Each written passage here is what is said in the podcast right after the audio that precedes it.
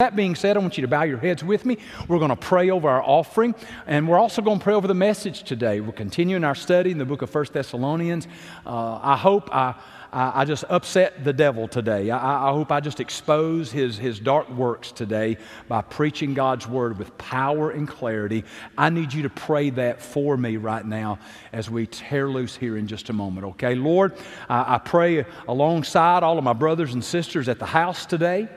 Uh, I, I, pray for those that are watching uh, from uh, around the world and here in the States. And uh, Lord, it's uh, great to see Terry and, and Jackie from uh, Kentucky here with us today. And Lord, our other first time guests that are here, we're just so grateful, so grateful, so grateful.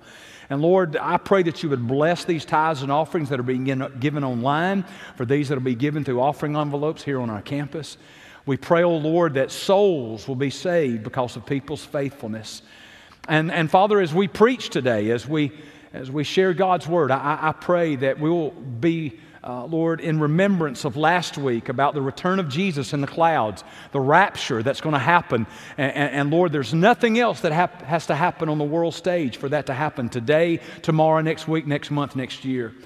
But Father, I pray that we're ready. And Lord, if there's somebody listening today that's not ready, that before this service co- is completed, I pray that they'll come to faith in Jesus Christ. And now, Father, with being thankful for the offerings, we're now thankful for the Word of God. Now, hide your preacher behind the cross. And Lord, here in just a moment, turn us loose and let us preach that you and you alone will get all the honor, all the glory, and all the praise. We ask this now in Jesus' name. Amen and amen. Before I tear loose preaching, check out this video. Jesus Christ is coming back for his church. The Bible says in Matthew chapter 24, verse 42, Watch therefore, for you do not know the hour your Lord is coming. I want you to know, church, that Jesus Christ could come this month, or he might come next week, or he could even come.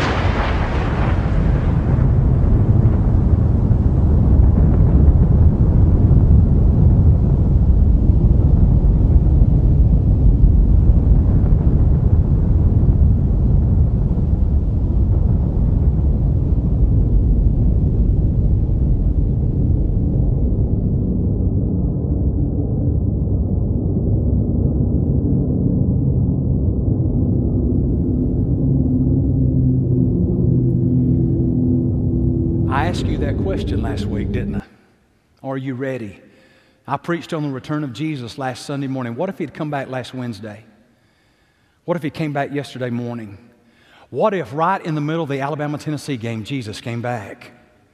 Would you have been ready? Now, prayerfully, the vast majority of us would go, Oh, yeah, I'm ready to go see Jesus. But you know, there's people in our families today that if Christ came back, they'd be left behind. People that we work with, they'd be left behind. Have we ever told them about Jesus? Have we ever told them that Jesus is coming back one day?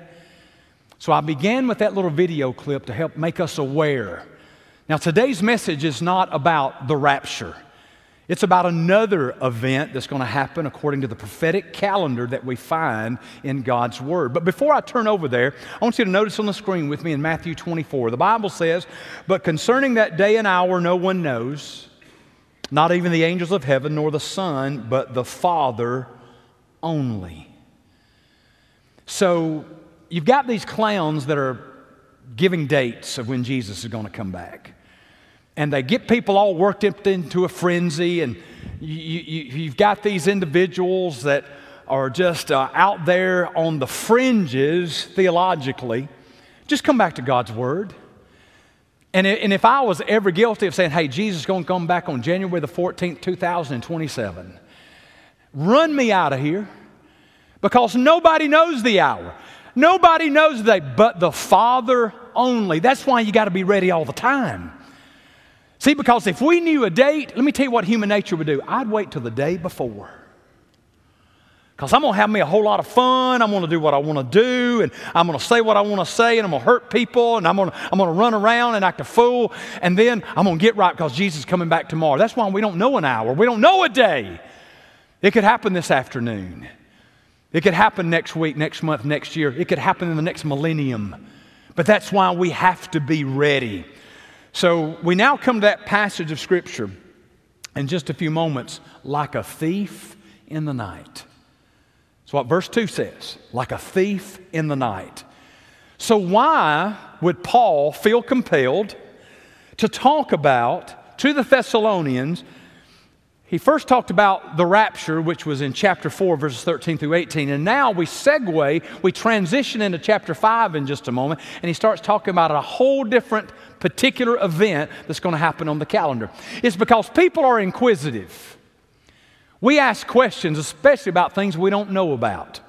Look on the screen with me in Matthew 24, verses 3 and 4. And as he sat on the Mount of Olives, the disciples came to Jesus privately, saying, Tell us when these things will be, and what will be the sign of your coming and of the end of the age. So they've been asking this question for 2,000 years. The both religious and irreligious, uh, those that know the Torah and now know the whole Bible, we've been asking these questions. When's Jesus going to come back? When's Jesus going to come back? But notice how Jesus answered the question of the disciples. He says, See that no one leads you astray. Listen, there's crazy people out there.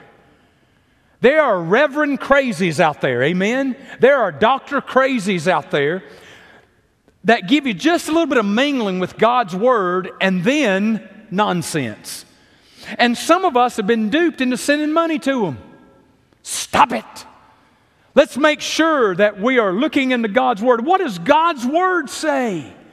Now, if you keep on reading verse 24, Jesus goes on to talk about some key events that let us know what's called birth pains. Many of you know Joe and I's testimony about Danny being born in the front seat of the car. Well, what led us to get into the car that night and get on the Watterson Highway headed toward the hospital was Joe was having birth pains. It was letting us know that that the delivery was imminent.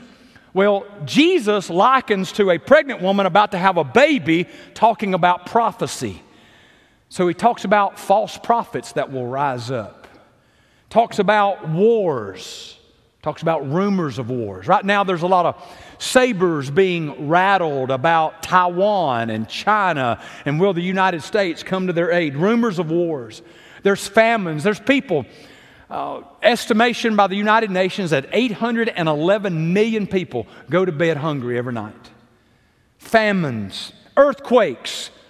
We see because of the equipment that we have to register earthquakes today, there's more earthquakes happening around the world than any other time in human history.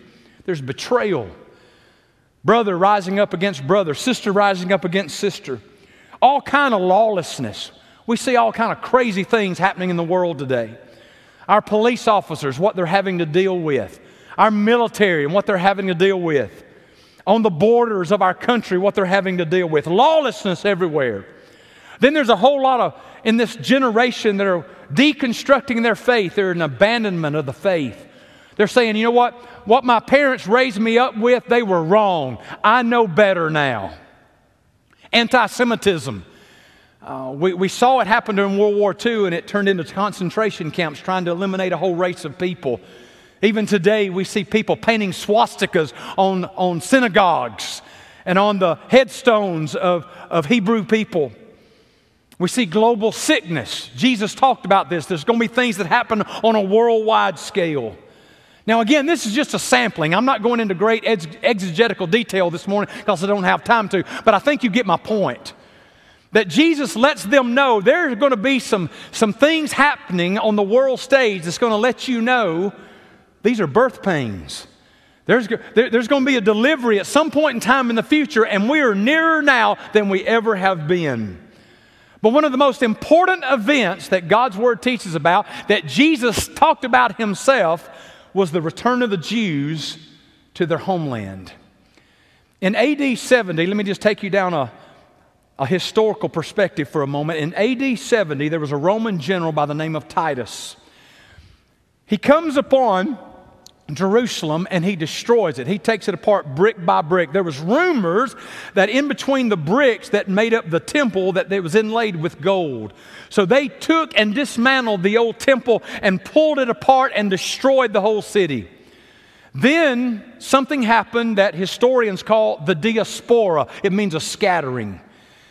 And the Hebrew people scattered all over the world, and they've remained scattered until May the 14th, 1948. A total of 1,878 years.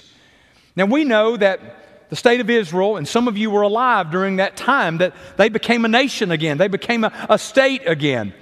And when that happened, it talked about how the fig leaf would have leaves on it. And this was very significant in Bible prophecy. Well, at that time in 1948, Jerusalem was still divided. Israel did not have ownership, if you will, of all of Jerusalem. Well, in June of 1967, a coalition of nations attacked Israel. One of those nations was Jordan. And in the Six Day War, Israel recaptured East Jerusalem from the Jordanians. Then they annexed all of Jerusalem under Israeli leadership. So, from the time that the Roman general Titus in AD 70 destroyed Jerusalem and overtook Israel, it was 1897 years. Notice this slide. These are soldiers, paratroopers from the 66th Battalion, 55th Paratrooper Brigade, standing in front of the Western Wall. Israel had prayed, Oh God, restore to us. Beloved Jerusalem is ours. And it happened in 1967. So here we are, a number of years later. Jesus is coming back, friend. Now, I don't know the hour, and I don't know the day, but everything has lined up exactly how God's Word has prophesied it. Now, there's still some other things that will come to pass because the Word of God says that it will. But nothing else has to happen in order for Him to return in the clouds. So, this is prologue to what I want to talk about. So, if you have your Bibles, your smartphone, your iPad, I want you to turn with me to 1 Thessalonians chapter 5. I wanted to get through 11 verses today, but I would have tried to hurry through it and I wouldn't have done a good job. I'm going to I'm going to give you four verses. We'll pick up with verse 5 next week. The Bible says, Now concerning the times and the seasons, brothers, you have no need to have anything written to you. Why? Because I believe those Thessalonians had an understanding. So he's telling them, he's instructing them, he is teaching them, don't be consumed with this doctrine of the return of Christ. Because if you remember, Jesus had already told the disciples some similar words right before he ascended back into heaven after 40 days after the resurrection. Acts chapter 1, verse 6 and 7, where the Bible says, So when they had come together, they asked him, Lord, will you at this time restore the kingdom to Israel? Now, this is an interesting question. The disciples have been hanging out with Jesus for three and a half years. Jesus told them why he came to seek and to save those who are lost. They still wanted the Romans run out of Israel. They wanted the kingdom of God to be reestablished in Israel. But notice the response of Jesus. Jesus said to them, It is not for you to know times, it is not for you to know seasons that the Father has fixed by His own authority. So I believe our Heavenly Father knows today when the rapture is going to happen. He's just not telling us. Because you and I would be presumptuous. You and I would live our lives in a much different way than that we are living now because, again, human nature, we would wait to the last moment. We are procrastinators by nature, and all the people said. Now, some of us procrastinate more than others. Now, there are some folks who are lickety split and early to everything. But then there are some who just sort of, I'm just going to be cool getting to where I need to go to. But not what God's Word teaches about the return of the Lord Jesus Christ. So in chapter 4, 13 through 18, that we read last week, Paul answered some questions and he dealt with a subject. And if y'all remember the subject, the dead in Christ. The Thessalonian believers really had a concern. You know, my mama's passed away, but she loved Jesus. Is she going to miss when Jesus returns? You know, my, my grandfather, he, he knew the Lord, and if Jesus comes back, is he going to miss the return? No. Paul spoke specifically about the dead in Christ who will rise first. Well, now in chapter 5, he's addressing a theme whose terminology is originated in the Old Testament. Joel chapter 3, verse 14. Multitudes multitudes in the valley of decision. For the day of the Lord is near in the valley of decision. So, what is this day of the Lord? A lot of people believe the day of the Lord and the rapture are the same. Paul is clearly creating a dichotomy here, saying, no, one is one event, and the day of the Lord is a whole nother event. So, what is the day of the Lord for us? Well, there's multiple characteristics to the day of the Lord. We see the overthrow of God's enemies, national deliverance for Israel.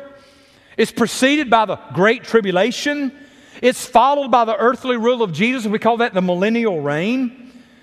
So, the day of the Lord is not just a split second thing that happens at the rapture and the trumpet sounds and the dead in Christ rise first. No, the day of the Lord could take weeks, it could take months. Even in some extreme cases, when you read everything that is included in the day of the Lord, it could last years. But it is a time of judgment, it's a time of desolation, but it's also a time of darkness in an Old Testament kind of understanding. But here we are in the New Testament. This is Paul's parchment written by him in Corinth being sent to the Thessalonians. Well, the New Testament day of the Lord includes the tribulation. And if any of you have ever done a verse by verse study of the book of Daniel, you'll, you'll, you'll remember the phrase Jacob's trouble, the time of Jacob's trouble, uh, the coming of Christ with his saints, the second coming. Now, remember what I taught you last week based on God's word. Christ is going to come with the archangel, probably Michael. The trumpet of God will sound. So Jesus will come in the clouds, and then those of us who are dead in Christ will rise first, and those of us who are alive and remain shall be caught up together with them in the clouds. To God be the glory. But what we see here is a second coming in Revelation 19 where we who are now in heaven with Christ, we come back with him.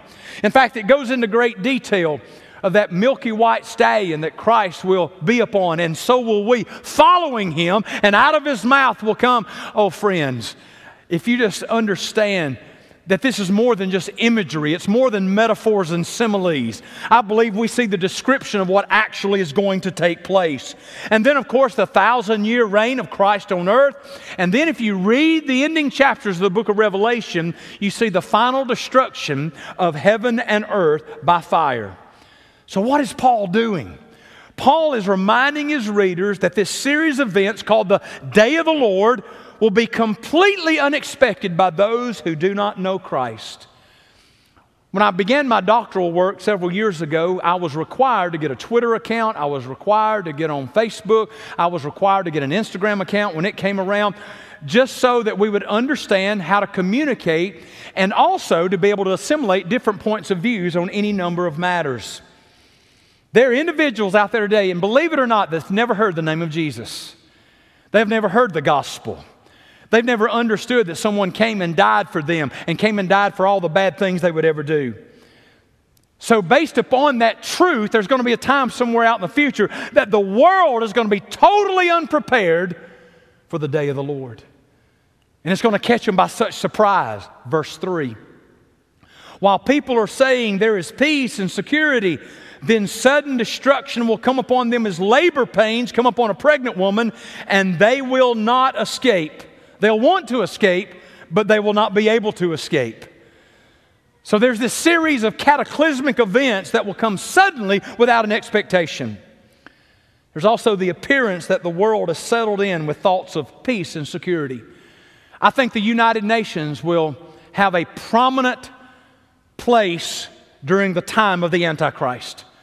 I believe a coalition, there will no longer be NATO, the North Atlantic Treaty Organization, where those after World War II that were part of the Allies joined NATO, and then there were those who were on the, the communist Soviet side.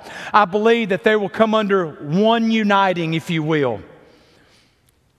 Well, Pastor, where's the United States in all this? It's a legitimate question. I think today is laying a foundation and setting precedent of a biblical pattern that when I was studying last week, I saw this in the book of Isaiah. Isaiah chapter 5, verse 20. This is, this is America today in 2021.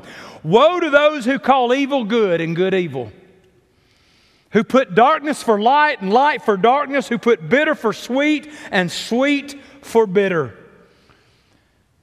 If you get online today and you're a follower of Jesus and you have individuals that are following you or someone shares what you've said with some other person, more than likely you've gotten pushback in the past, or maybe you've even got pushback in the present. Because there are people out there today, and some of them are in our families. We're going to sit with them at the Thanksgiving table here in just a few weeks. They call evil good and good evil. Now, they don't do it using those words, but that's the truth of it, isn't it? They, they say these particular things. They say, well, my opinion, or this is how I feel. But the Bible says, woe to those who call evil good and good evil. And then, of course, Solomon in Proverbs 14 there is a way that seems right to a man, but its end is the way to death. So there are thought processes today, there are legitimate academic settings that promote some of this nonsense, that there's a way that seems right. And they'll go, you know what? This makes everybody happy. Everybody can be included here. No, no one's ever excluded. There's a way that seems right to a man, but the end is the way to death. And like a thief in the night, sudden destruction will come upon them. This, this destruction is inevitable and it is unavoidable like a labor pain on a pregnant woman. There will be no escape for those who are not in Christ.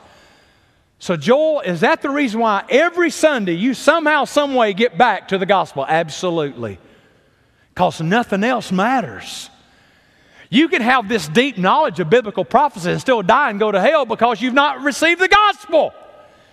You can have the Bible memorized from Genesis to Revelation, and you even have a photographic memory of the mount and still die and go to hell.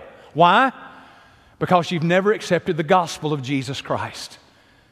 And so when all of this culminates and there's this confluence of history come together, you best know Jesus. Now, please don't misunderstand. I'm not saying just because you know Jesus, you're never going to have to suffer or you never have to go through, through trouble, whatever. No, friend, I'm not saying that. All that will live godly in Christ Jesus will suffer persecution. But it doesn't mean that we'll have to be overwhelmed by it because we have the power of the Holy Spirit living inside of us. Look at verse 4. Let me try to land plane. But you are not in darkness, brothers, for that day to surprise you like a thief. You, you hear me oftentimes allude to darkness. Well, darkness is more than ignorance. If you were here last week, we began with do not be ignorant, brothers, in chapter 13, or excuse me, verse 13 of chapter 4. This darkness is the unbeliever's moral and spiritual separation from God. And listen, there are conversations that I have. I know John has it, he's a soul winner. Others in our church that have had conversations with people, and they, they just, they'll buck up against you. They'll tell you you're crazy, you've lost your mind. I can't believe you believe that old book. They are spiritually separated from God. So what happens? Look at John 3. And this is the judgment that light has come into the world, but people love the darkness rather than the light because their works were evil. You ever been around a person that just loves to do evil? And I'm not talking necessarily about politics, but it's included. I'm just talking about people that live in Athens, Alabama. The people that live in Limestone County, that live in North Alabama. They love darkness rather than the light. Why? Because their works are evil. For everyone who does wicked things hates the light and does not come to the light, lest his works should be exposed. Hey, won't you come to church with me? Our pastor's preaching a series on 1 Thessalonians. I believe you'd get something out of it. No, I will not go and hear that. I will not come and listen to that nonsense. They don't want the light, they know they'll be exposed. I've got them in my family, you've got them in yours. Does that mean that we should just write them off and not tell them about Jesus? Absolutely not. Miracles still happen today. I, have known some, I mean, heathens that majored in being a heathen who got saved. Some of them are sitting in here right now. Some of them are members of First Baptist Church Athens. Your preacher might even be one of them. The gospel, friend, can turn someone's life upside down. That's why we got to keep singing it, we got to keep preaching it, and we got to keep teaching it.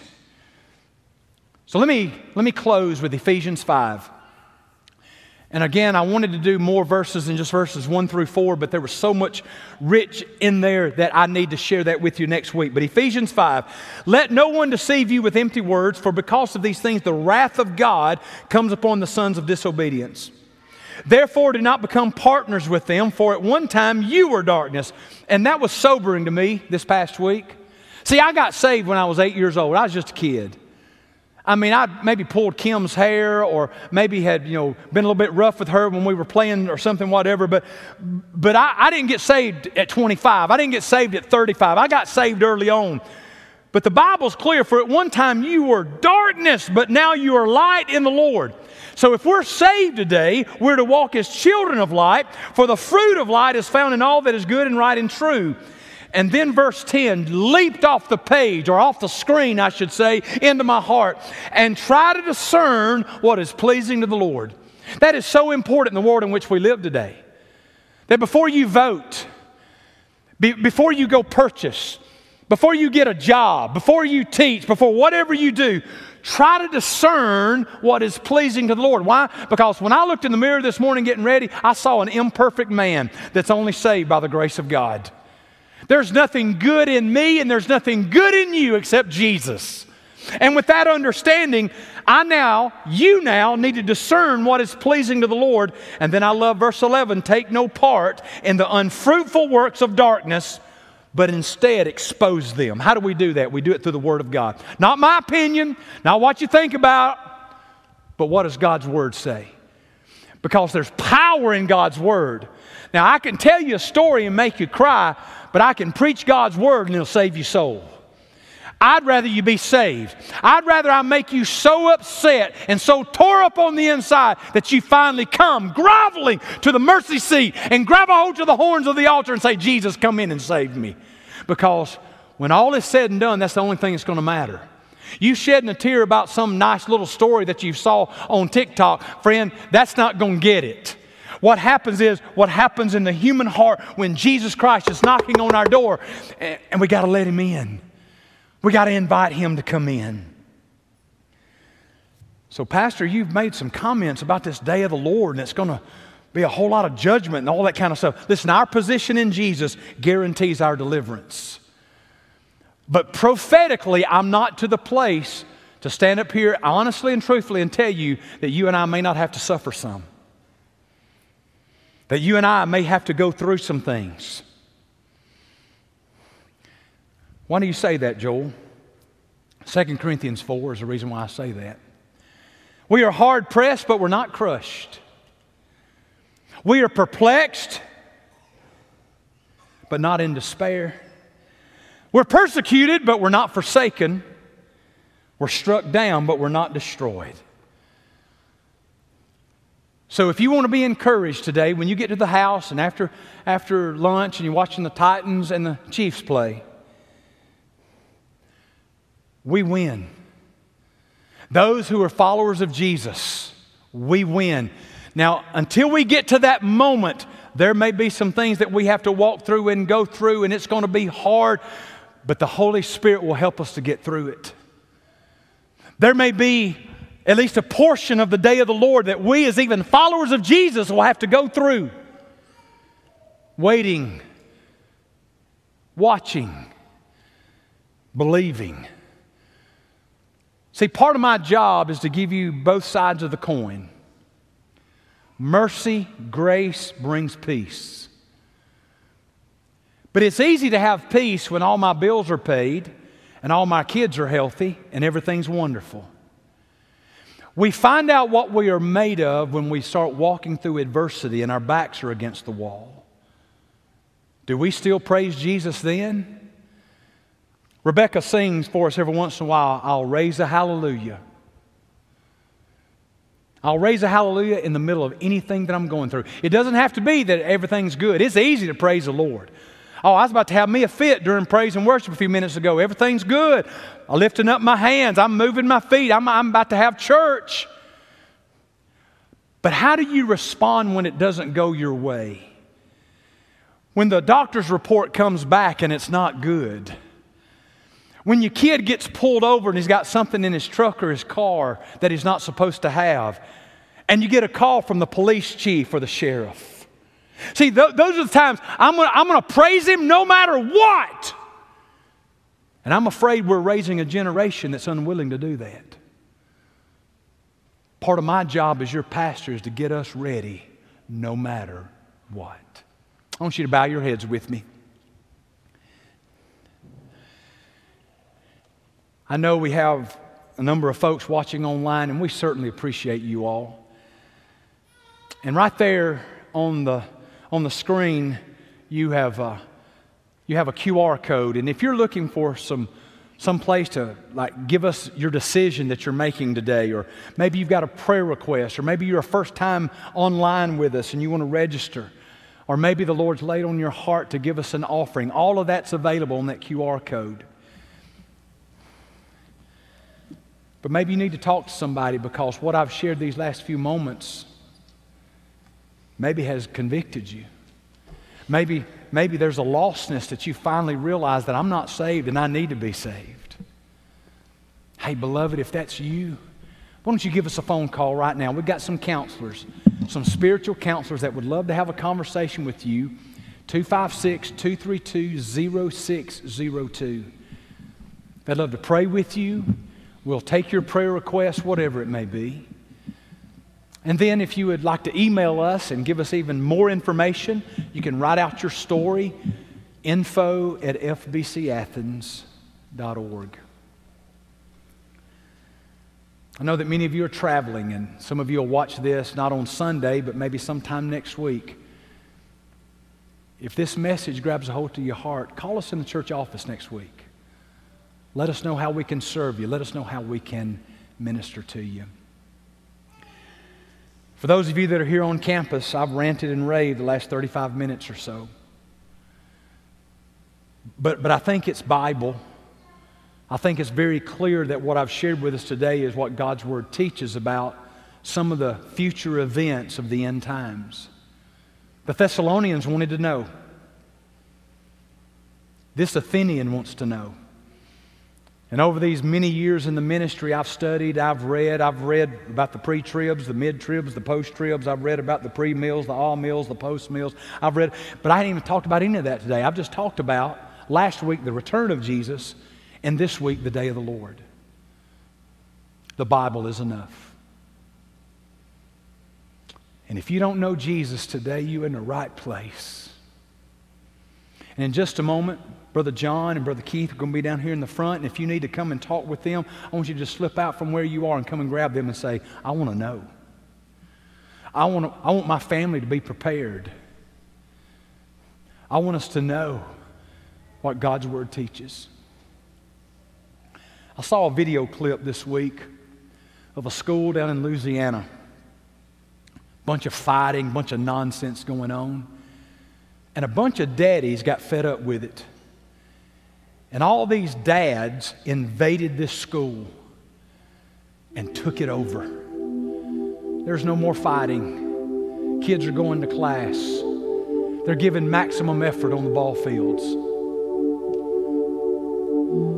What if men started doing what we were called to do by God's Word?